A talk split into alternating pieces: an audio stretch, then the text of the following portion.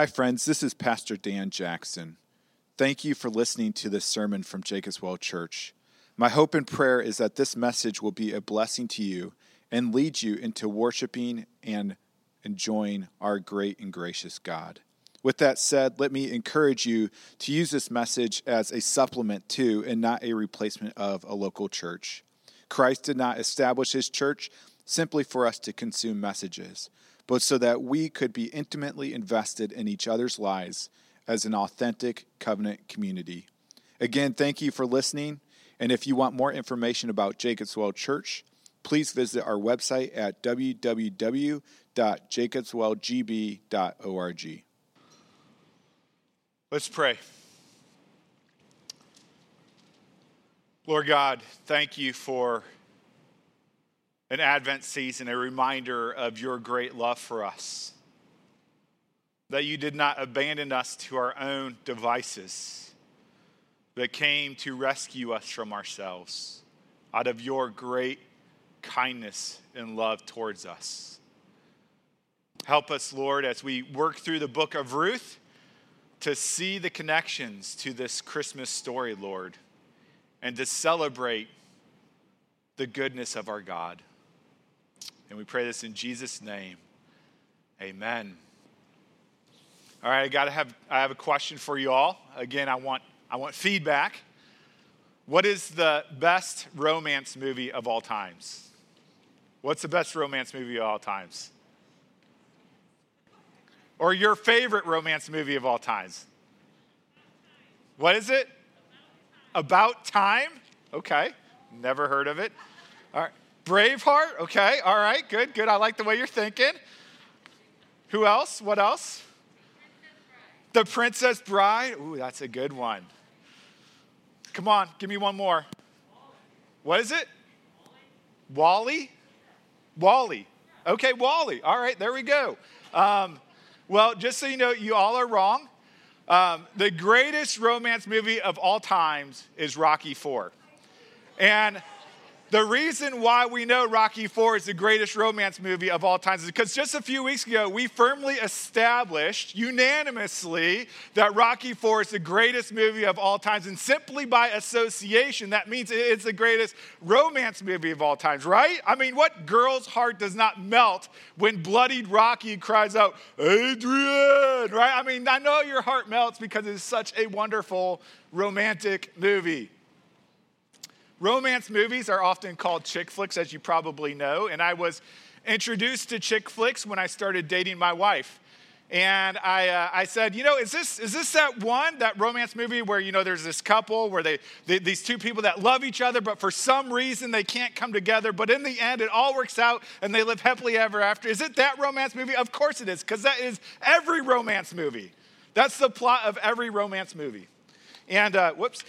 And so, um, as we, as, as we look at, at romance movies, at chick flicks, and as you think, why is it that, that girls love romance movies so much? And some guys do as well, but why do girls like chick flicks? And I think it's because every woman dreams of a man who will come and love and cherish them, even with all of their annoying habits, which the guys think are quirky and endearing. I think it's because every woman wants someone who will come and sweep them off their feet and will heal their brokenness and take away their loneliness. When we come to the book of Ruth, uh, we, we, are, uh, we come to really one of the most amazing stories, amazingly written stories of all times. And the ESV even calls it the classic romance movie of, I'm sorry, the classic love story of the Bible which means no matter how romantic Rocky IV is, uh, Ruth might be a better love story than that. And in the end, it points us to the greatest love story, which is found in the Christmas story. Now, as we dive into the book of Ruth, what we will find out that this is a Christmas prequel, that it leads us up to Christmas. But the way that it starts is how most stories start. It doesn't start happy, it starts with sadness and with a lot of brokenness. And so there's a lot here, and so let's go ahead and get started and dig in. First, we read about life's brokenness. Let's look at the first four verses, and there is a lot to unpack here. Again, we're in Ruth chapter 1, which is page, I don't have the page number. Do y'all know? What page is it in the Red Bible? 222? Is that right? All right, page 222 if you are in the Red Bible. So let's look at verses 1 through 4 together, and then we'll unpack it. It says, In the days when the judges ruled, there was a famine in the land. So a man from Bethlehem in Judah, together with his wife and two sons, went to live for a while in the country of Moab. The man's name was Elimelech, his wife's name was Naomi. And the names of his two sons were Mahlon and Chilion. They were Ephrathites from Bethlehem, Judah. And they went to Moab and lived there. Now Elimelech, Naomi's husband, died, and she was left with her two sons. They married Moabite women, one named Orpah and the other Ruth. After they had lived there about 10 years. Okay, there is a lot in these first four verses that we have to unpack. A lot of brokenness in this passage that the first readers would have understood that maybe we don't quite understand because we're several thousands years later.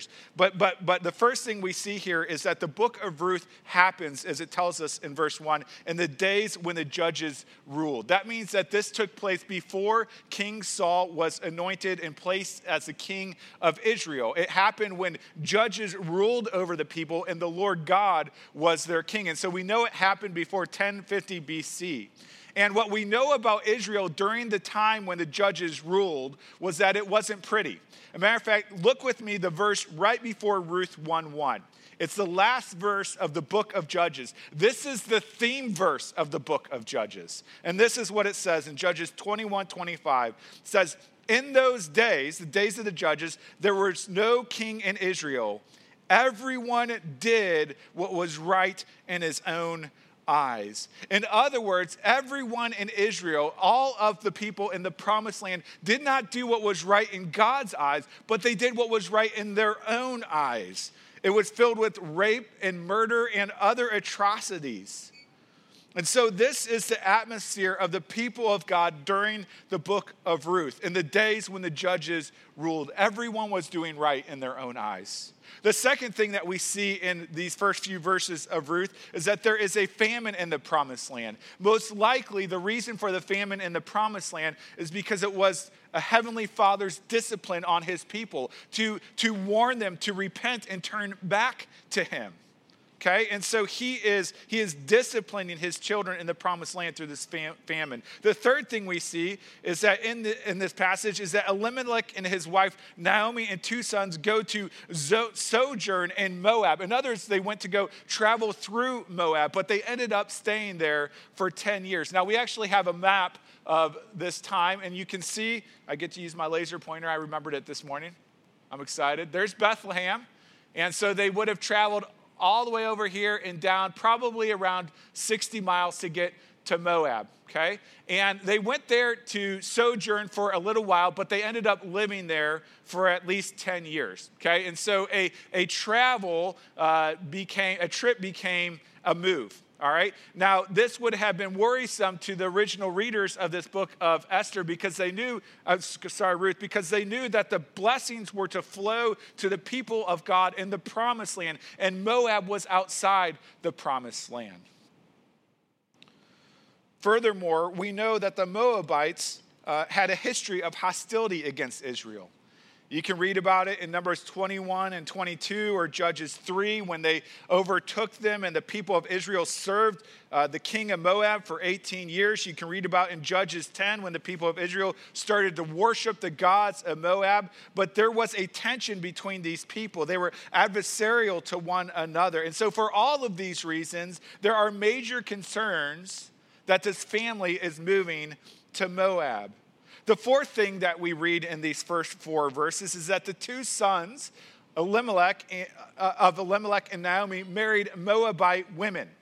Now, there is a chance they were trying to flirt to convert, uh, but probably not. And it was forbidden in the Old Testament to marry people who worshiped other gods because what the Lord warns is that when that happens, you tend to go and chase after those other gods. We see this even in the life of Solomon, who marries women from other, uh, uh, other religions and they're worshiping other gods, and then he ends up chasing after those gods, and it leads to destruction within the kingdom. And so that is another concern that we see in this passage. And then finally, the fifth layer of brokenness that we read about here uh, is that they are in this foreign land with foreign gods, with foreign customs, with foreign people.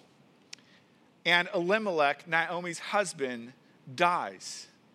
And so, in these first four verses, there is a lot of rebellion and brokenness. There is famine, there is desertion of the promised land, there is intermarriage, and there is even death. But then it gets worse in verse 5. Verse 5 says, Both Malone, Mahlon and Chilion also died. And Naomi was left without her two sons and her husband. Something interesting about this verse in the original Hebrew, the, the term for sons is yeled. And that term yeled is describing, in the rest of the Old Testament, it's used to describe small children not grown men. And so, in this passage, what the author is trying to communicate is that Naomi just lost her babies. Yes, they were grown men, but they were her boys, and now they were gone.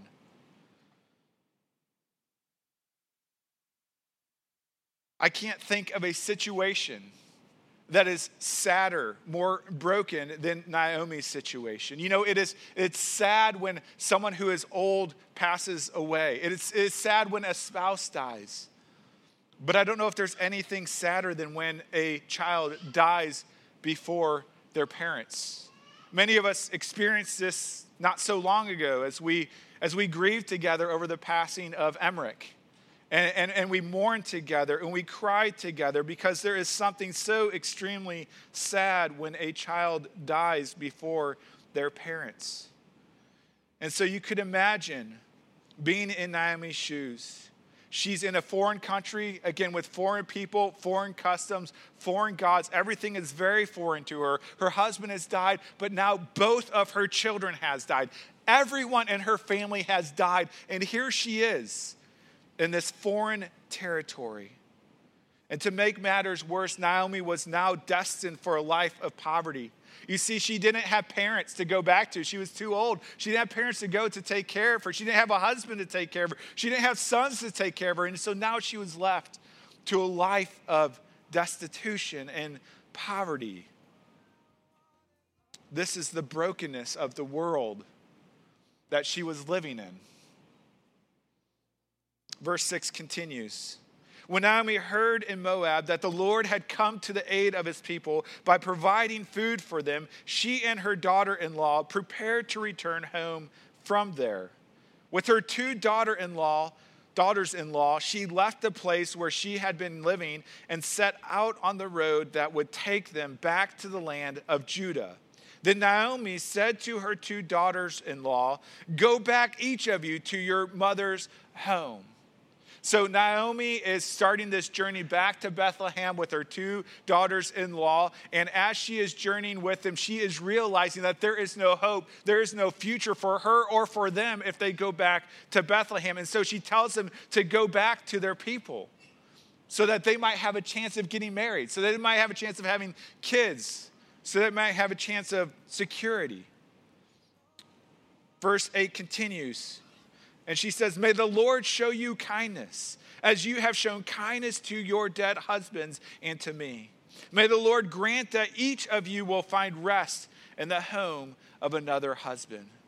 You know, it's so interesting. Even in the midst of the brokenness of her life and her overwhelming sorrow, Naomi pronounces this benediction of sorts upon her two daughter in laws. And what is so interesting about this passage, as we'll study the chapter as a whole, is that Naomi doesn't send them away and say, May your gods bless you. She sends them away and says, May the Lord show you kindness. Meaning that even in the pit of despair, even in the midst of extreme brokenness, Naomi recognizes there is only one true God, only one place that blessings come from. And so she prays that the Lord would show kindness to them. But Naomi doesn't believe that the Lord will show his kindness to her. As we read on, we will see. She believes kindness for other people, the kindness of the Lord for others, but she does not believe the kindness of Lord for herself. I'm curious if you could relate. Do you believe in the grace of God to be sufficient for others, but somehow lacking for you? Do you believe in God's unconditional love is boundless for others, but not for you? Do you believe that God's forgiveness is expansive enough for others, but not for you? Naomi can relate. Verse 9 continues. And it says, Then she kissed them goodbye, and they wept aloud, and said to her, We will go back with you to your people. But Naomi said, Return home, my daughters. Why would you come with me? Am I going to have any more sons who could become your husbands? Return home, my daughters. I am too old to have another husband. Even if I thought there was still hope for me, even if I had a husband tonight and then gave birth to sons, would you wait until they grew up? Would you remain unmarried for them? No, my daughters. It is more bitter for me than for you, because the Lord's hand has turned against me. At this, they wept aloud again. Then Orpah kissed her mother in law goodbye, but Ruth clung to her. Look, said Naomi, your sister in law is going back to her people and her gods. Go back with her. Naomi knew her situation was hopeless. And she said, Don't come with me because God has turned against me. Naomi had left Bethlehem with a husband and two boys in optimism, and she was going back with none of that. And so she says, Go back to where you came from. She's overwhelmed by the brokenness of life. I'm curious, what brokenness do you come here with today? It was Thanksgiving. As Molly pointed out, oftentimes that highlights the brokenness in our families, doesn't it? It reminds us of family members who have passed away. It reminds us of family members who have abandoned us, or simply family members who get on our nerves. Like Naomi, all of us experience the brokenness of this world. We have experienced brokenness and we do experience brokenness. Sometimes because of our sin, but sometimes simply because we live in a fallen and broken world. Now, here's the question What do we do with this brokenness? Well, one option that we'll see that Naomi takes is the path of bitterness. Look with me in verse 13, midway through. She says, No, my daughters, it is more bitter for me than for you, because the Lord's hand has turned against me. At this, they wept out uh, aloud again. Then Orpah kissed her mother in law goodbye, but Ruth clung to her. Look, said Naomi, your sister in law is going back to her people and her gods. Go back with her. Naomi believed again that Ruth and Orpah still had a future if they stayed in their own land. But the blindness of bitterness doesn't allow her to see the hope that would come by going into the promised land. Naomi believes that if they follow her back to Bethlehem, for all intents and purposes, their life will be over. See, in Moab, there is seemingly everything to gain. And with Naomi, there is seemingly nothing to gain. And that's what makes Ruth's response to Naomi so overwhelmingly beautiful. Look at verse 16. But Ruth replied, Don't urge me to leave you or to turn back from you. Where you go, I will go, and where you stay, I will stay. Your people will be my people, and your God, my God. Where you die, I will die, and there I will be buried. May the Lord deal with me, be it ever so severely, if even death separates you and me. When Naomi realized that Ruth was determined to go with her, she stopped urging her. These are some of the most beautiful words in all of Scripture. Some of the most beautiful communication of commitment and unconditional love that we will find anywhere in any type of literature. And yet, Naomi seems completely irres- unresponsive to it, as if it means nothing to her. And the reason for this is because Naomi is blinded by her bitterness. Verse 19 continues. It says, So the two women went on until they came to Bethlehem. When they arrived in Bethlehem, the whole town was stirred because of them, and the, woman excla- and the women exclaimed, Can this be Naomi? Again, imagine you are residents of Bethlehem. Naomi and her family left a decade ago. With, she left with a husband, with two kids, and a lot of optimism. And she comes back and she is completely defeated. It's 10 years later, and she is barely even recognizable. They say, Can this be Naomi? Because she's been so overwhelmed by grief and by brokenness. And she comes back with this foreigner, Ruth, who is maybe even a symbol of her disobedience to the Lord. Verse 20 says, She says, Don't call me Naomi, she told them. Call me Mara, because the Almighty has made my life very bitter. The name Naomi means pleasant.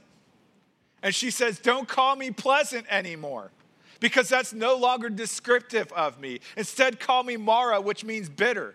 Bitterness now defines me, she says. Bitterness describes me. Bitterness drives me. She is a woman overcome by bitterness because of the brokenness of her situation. Verse 21 continues. She says, I went away full, but the Lord has brought me back empty. Why call me Naomi? The Lord has afflicted me. The Almighty has brought misfortune upon me. I'm curious, how would you define bitterness?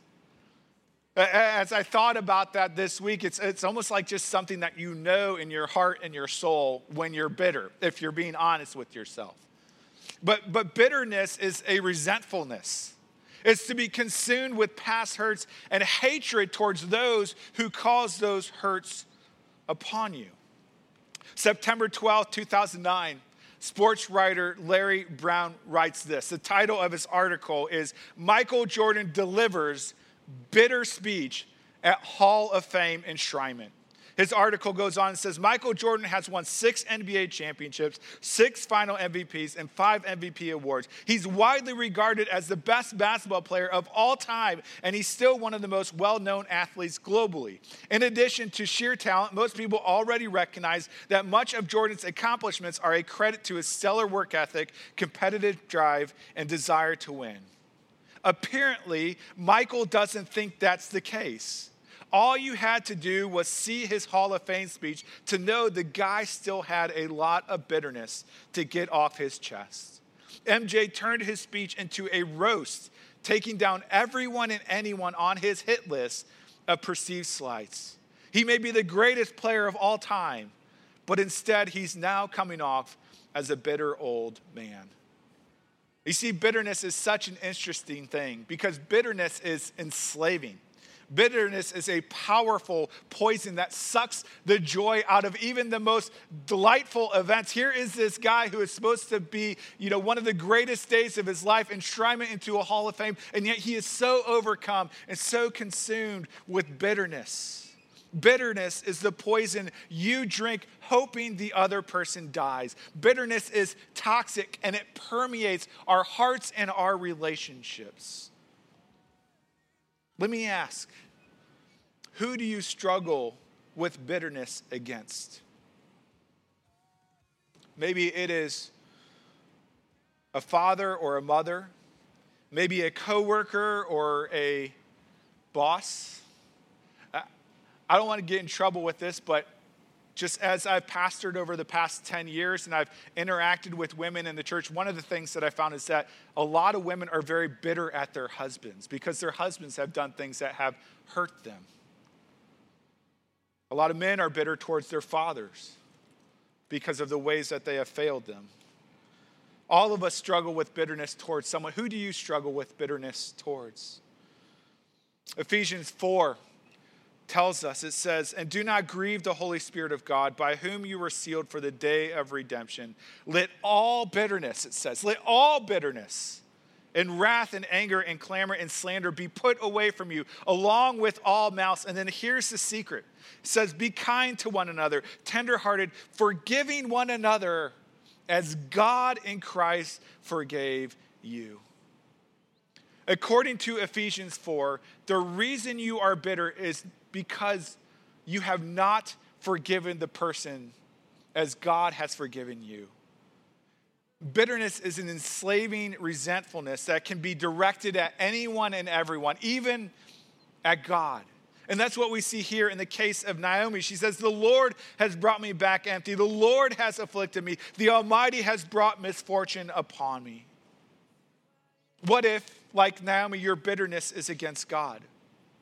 What if you're bitter against God because life has not turned out the way you want it to? You don't have the job you want, the family you want, the husband you want, the wife you want, the kids you want. What if you are bitter against God? How do you get over that bitterness? Because we don't forgive God. God's never made a mistake. That's how we get rid of bitterness against others, as we forgive others as Christ is for, as God has forgiven us in Christ. But how do we get over bitterness against God?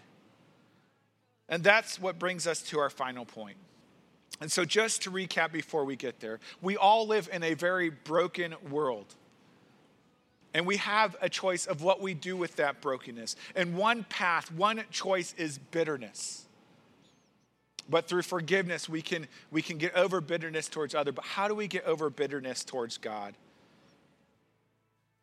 And that's by dwelling on God's benevolence or kindness. Kindness is a major theme in the book of Ruth. But it's our natural inclination not to dwell on God's kindness, but to dwell on what is wrong with our situation. I mean, all you have to do is look at your prayer life or the prayer life of anyone or the prayer life of your community group. When you come together and you offer prayer, is, is it often, you know, overwhelmed with prayer requests of everything that you want changed in your world? It's okay to have those prayer requests, but where are the prayers of thanksgiving? They're few and far between. And the reason for that is because we are so focused on what is wrong with the world that we forget to look and to observe the kindness of God that is all around us.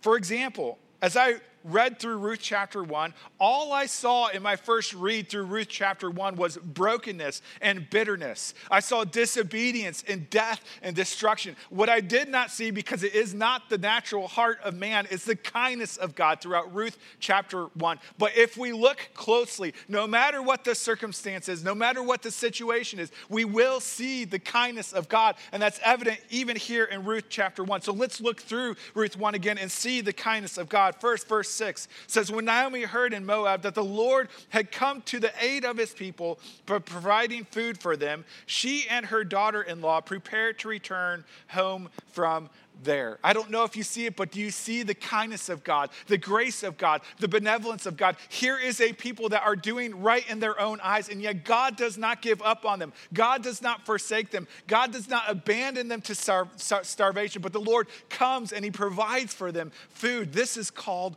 grace. Verse 8 then Naomi said to her two daughter in laws, Go back, each of you, to your mother's home. May the Lord show you kindness, as you have shown kindness to your dead husbands and to me. Naomi is a woman who abandoned the promised land, who gave her children over to marry uh, uh, people of, of a foreign nation that, that did not worship the Lord God. And yet, even in the midst of her rebellion, the Lord was kind to her. He brought her two daughter in laws that were kind to her sons and kind to her. Again, a sign of God's grace. Verse 15. Look, said Naomi, your sister in law is going back to her people and her gods. Go back with her. But Ruth replied, Don't urge me to leave you or to turn back from you. Where you go, I will go, and where you stay, I will stay. Your people will be my people, and your God, my God. Where you die, I will die, and there I will be buried. Again, Moab offered Ruth the American dream a husband, kids, comfort, security. But going with Naomi offered her one thing that Moab could not it offered her a community of people who worshiped the Lord. And so Ruth decides to go with Naomi to experience the blessing and the kindness of the Lord. Commentators agree that in Ruth 116, it's a profession of faith by Ruth. It's her conversion story. She is trading her gods and say, I will worship your God. She's trading her people and say, I will be with your people, the people of God. She's trading Moab to go into the promised land. And she says, I will stay in the promised land until I die. It is the kindness and benevolence and grace of God that through the rebellion of Elimelech and Naomi and their boys, that God has revealed himself to Ruth and drawn him, drawn her to himself. Self. Verse 17. She says, Where you die, I will die, and there I will be buried. May the Lord deal with me, be it ever so severely, if even death, rate, death separates you and me. Again, Ruth's statement to Naomi is one of the most moving statements in all of Scripture between two people. So much so that it's used at weddings, right? People will say these things at weddings. And yet Naomi seems completely unmoved by her devotion, by Ruth's devotion to her. Naomi's bitterness is blinding her from spying out the benevolent kindness of God. And this is evident when we go down to verse 21. Naomi is there with the townspeople, and this is what she says to them. She says, I went away full, but the Lord has brought me back empty. Imagine if you're there in the town square with Naomi and, and Ruth, and Naomi says, You know what? The Lord has taken me away full, but He has brought me back empty. He's brought me back with nothing. What must Ruth be feeling at that moment? She must be saying, What am I? Chopped liver? Right? Like, who has two thumbs, just gave their life Jesus, and devoted her entire life to you? This girl, right? And yet Naomi says, The Lord has brought me back empty. I have nothing. She is blinded by her bitterness to the kindness of God in her situation. And then we get to verse 22. So Naomi returned from Moab, accompanied by Ruth the Moabite, her daughter in law, arriving in Bethlehem as the barley harvest was beginning. You see, the barley harvest would be a time where God would feed his people, but not only the farmers, he would feed the poor as he made provisions for the extras to be left out for the poor to, to gather those so that they too could eat and feast on the blessings of God. And so we see throughout this chapter, the Lord is kind, the Lord is kind, the Lord is kind, the Lord is kind, but his kindness is blinded by the bitterness in Naomi's heart. I listened to a, a sermon this week by C.J. Mahaney, and he puts it so well. It's a little bit longer of a quote, but he says it better than I can. He says this The book of Ruth teaches us that God is at work during the worst of times but bitterness blinds us to his work. He goes on to say the book of Ruth is a gift. It's a gift to those suffering severely. It's gift to those suffering chronically because it's meant to give us sight. It's meant to give us sight in our suffering so we might perceive God's kindness in our suffering. It's meant to protect us from the powerful effects of bitterness that blind us to the kindness of God because even in the worst of times, God is kind. But we must work. Oh my, we must work at perceiving these kindnesses. For if we don't, we will only be aware of that which is painful and perplexing, and we will be vulnerable to bitterness and its blinding effects. So we must be intentional, particularly in suffering, about surveying our lives, of studying our lives for evidences of God's kindness in our lives. He goes on to say the Puritan Thomas Watson puts it this way A gracious heart spies mercy in every condition. A gracious heart spies mercy in every condition. Watson would go on to write Our tendency is to pore over our losses rather than ponder our mercies. And he says, Our hearts are more discontent at one loss than they are thankful for a hundred mercies. I don't know about you, but I see this in my own life. I'm so quick to identify what's wrong in the world, what's wrong with my life, what is hard, what is difficult, and yet I am saturated in the kindness of God, but I am blinded to it all of the time because I do not spy it out. What would it look like for us to be people of thanksgiving? People who are overwhelmed by, by seeing the kindness of God in our lives. Wouldn't it drive out the bitterness in our hearts and our souls? Wouldn't it make us people of great joy regardless of the situation? C.J. Mahaney goes on, he says, Naomi did not have a gracious heart, she had a bitter heart. Therefore, she did not spy mercy in her condition. She was only aware of loss. The Lord has sent me back empty. In suffering, we are all tempted to be preoccupied with loss, but we must learn to spy mercy, to spy mercy in every condition, for mercy is present in every condition. Listen close. The reason we are bitter is not because of others. It is not because of our spouse or our children or our parents or our boss or our coworker or our neighbors. Our bitterness is not because of other people. Our bitterness is because of us.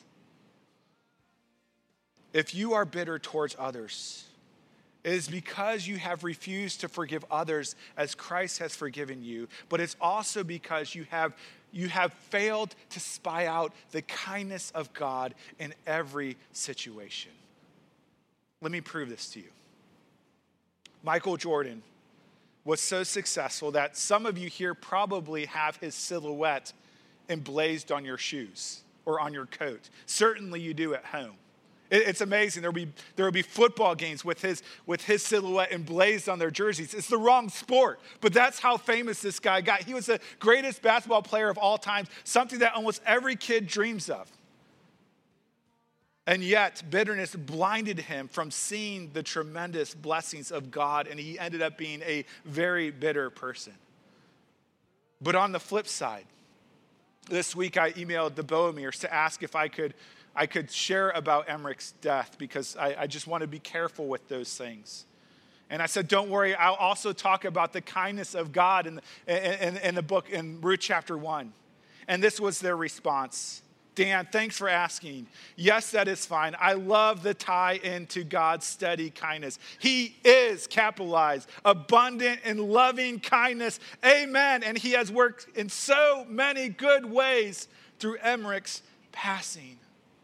Why is it that one of the greatest basketball players of all times, one of the richest men in the world, is consumed with bitterness, and yet parents who held their child as he passed away overflow with thanksgiving for the kindness of God? It's because bitterness is not a result of our circumstance. Bitterness does not, is not someone else's fault. Rather, bitterness is a result of our failure to spy out the kindness of God in every situation. But here's the good news if you come today and you are broken and you are bitter, you can spy out the kindness of God because God delights to pour out his kindness on bitter and broken people. And so we must spy out the kindness of God. Let me end with this. Let me end with a Christmas connection. I want to try to do this throughout every sermon in the book of Ruth. But there is another uh, a treasure of God's kindness that is found throughout chapter one uh, that maybe the original readers did not understand to the extent that we can. And, that treasure of kindness that is woven throughout Ruth chapter one is, uh, is a name of a city, the name Bethlehem. It's a reminder to us that even in the midst of a broken world, that God is kind, because many years later, God would bring another unmarried woman to Bethlehem. And when she came to town, it too caused a great stir, but not amongst the townspeople, amongst shepherds, because angels were in the fields singing in delight, saying, For unto you is born this day in the city of David, which is the city of Bethlehem, a Savior who is Christ the Lord. This baby, this Christ, would come from the line of Ruth. And this baby would be the Savior of the world because at the cross he drank the bitter, bitter, bitter cup of God's wrath for our sin so that we could experience through his resurrection the kindness of God in salvation every day of our life and for all eternity. Christians, we live in, in, in, a broken world. We have broken lives, broken families, broken schools, broken workplaces. It's your choice what to do with that brokenness. It can either drive you to bitterness, or you can forgive others as Christ has forgiven you and spy out the kindness of God in every situation of life. Let's pray. Lord God, I come today just confessing, and I think others would agree, that we are like whining children who, who, who don't realize all that you are doing for us, who, don't realize your grace to us every second of every day, who drive past a sunset and yawn and don't give thanks for your grace to us Uh, who are we are people who have been redeemed who have been saved from the, the perils of hell and yet we forget to give thanks for that day in and day out lord because we are so focused on what is wrong with the world and it turns into bitterness. And so god help us by your holy spirit to forgive those who have hurt us lord. We don't want to minimize it god but grant us that extreme grace of forgiving others as christ has forgiven us. And then lord help us to be spies Help us to spy out your kindness no matter how hard the circumstance, so that we might be a thankful people, a joyful people, a happy people, a people who glorifies their God, who is so kind to them. Help us, we pray. In Jesus' name, amen.